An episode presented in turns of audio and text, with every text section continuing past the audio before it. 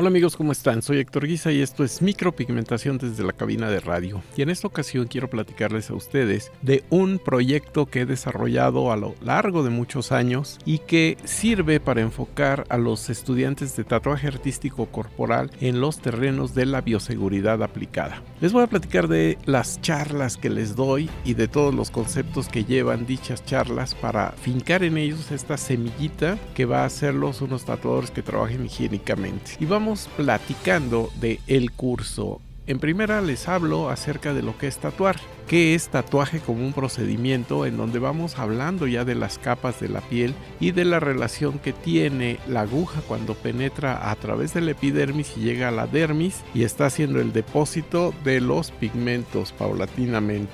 Cómo vamos pigmentando las pieles para quitarles el color carne y que se vayan haciendo al color que se les está implantando mediante las agujas con los efectos que el tatuador busca crear en ellos. Se habla de lo que es el concepto de la bioseguridad cuando estamos uniendo tecnología con buenas prácticas y la prevención a la exposición que no es intencional a los microorganismos que están en todos lados y que pueden dejar sus toxinas afectando a los tejidos de los clientes y por qué no también de los técnicos tatuadores cuando no son higiénicos en su actuar. Vemos los pilares de la bioseguridad que parten de un análisis de riesgo, enfatizamos mucho en hacer el análisis de riesgo antes, durante y después de los procedimientos, dejando siempre una ventana abierta que diga qué tal si, qué tal si pasó esto, qué tal si no hice tal cuestión. De esta manera ya tenemos un análisis profundo para trabajar con más higiene y lo mismo enfatizamos en la característica propia del ser humano que tiene el 60-65% de agua, por lo tanto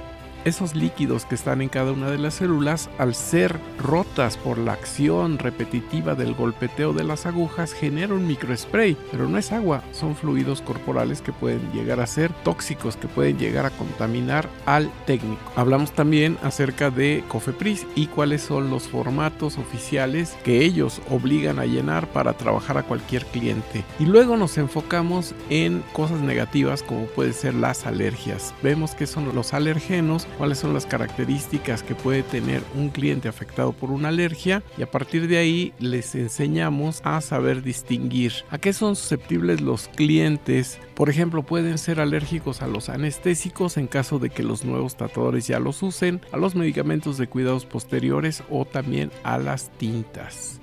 Vamos a ver cuáles son los signos y síntomas de una persona con una alergia para que lo sepan distinguir y de ahí puedan proceder a ayudar a estos clientes que son escasos, pero de que los hay, los hay. Vemos después cuáles son los disparadores de las alergias y también analizamos lo que es una piel en un corte histológico visto al microscopio. Lo mismo lo hacemos a nivel macroscópico. ¿Qué pasa con una alergia que no fue tratada? Se esta va a desencadenar en un granuloma. ¿Cómo se distinguen los granulomas? Cómo se ven y cómo pueden provocar también cicatrizaciones queloides. Hablamos, enfatizamos mucho acerca de la alergia al látex, ya que los guantes que pide la COFEPRIS son de látex y esto es un riesgo sanitario alto. Analizamos los formatos oficiales, tanto el cuestionario como el consentimiento informado y vamos analizando punto por punto para decirles si contesta el cliente sí, qué puede pasar, si contesta el cliente no, qué puede pasar, cuándo podemos trabajar con seguridad cuándo tendríamos que detenernos un poco a pensarlo dos veces y a lo mejor pedir una asesoría médica. Hablamos de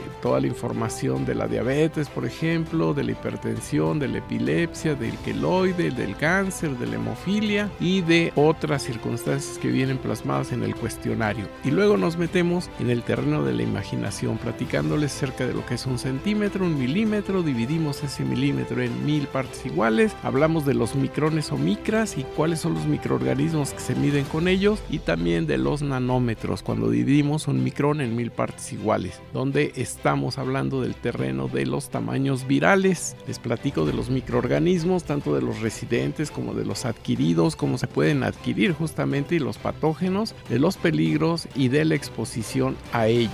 Y luego platicamos y admiramos las capacidades que tienen las bacterias y las características de acción y de daño que pueden causar los virus. Les platicamos acerca también de los hongos que un tatuador los puede encontrar porque como el tatuador trabaja en el cuerpo entero, incluso puede encontrarse con exoparásitos y endoparásitos y de esta manera puede tener ya una idea de cuidarse y de cuidar al cliente cuando note alguna alteración en su piel.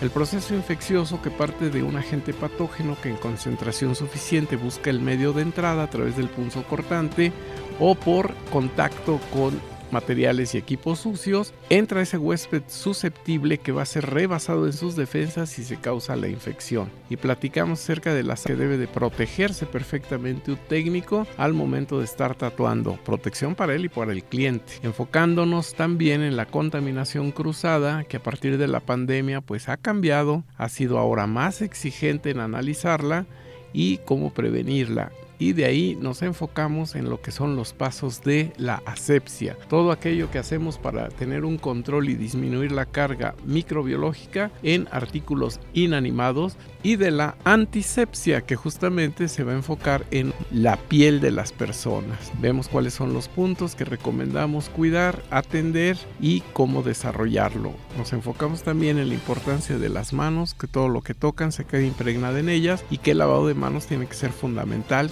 cuándo hacerlo, cómo hacerlo y cuáles son los riesgos de trabajar con las manos sucias. De aquí nos enfocamos al equipo personal de protección, qué necesitas usar, cómo se usa, cuándo es realmente útil y cuándo estamos nada más jugando a protegernos sin tener esas medidas que son fundamentales para nuestra salud. ¿Qué se recomienda usar? ¿Qué no se recomienda usar? Las precauciones al momento de colocarse los guantes, cuando ellos pueden sufrir alguna ruptura, el cambio inmediato y de ahí también la manera como nos los quitamos correctamente. Nos enfocamos en el estudio, en la cabina, dividiéndolo en tres áreas, negra, gris y blanca, ver qué se hace en cada una de ellas, una es para hacer el negocio, otra es para guardar los implementos y otra es para trabajar, y la cabina, cuáles son las condiciones físicas que debe de llevar. Enfocamos en el mundo de los desinfectantes, la recomendación para área negra, para área gris, para área blanca, y cuáles son los desinfectantes grado hospital que deben de utilizar en las zonas donde hay fluidos corporales, cómo se desinfecta en pasos de arriba abajo, de lo más limpio a lo más sucio, del fondo al frente y con qué desinfectar.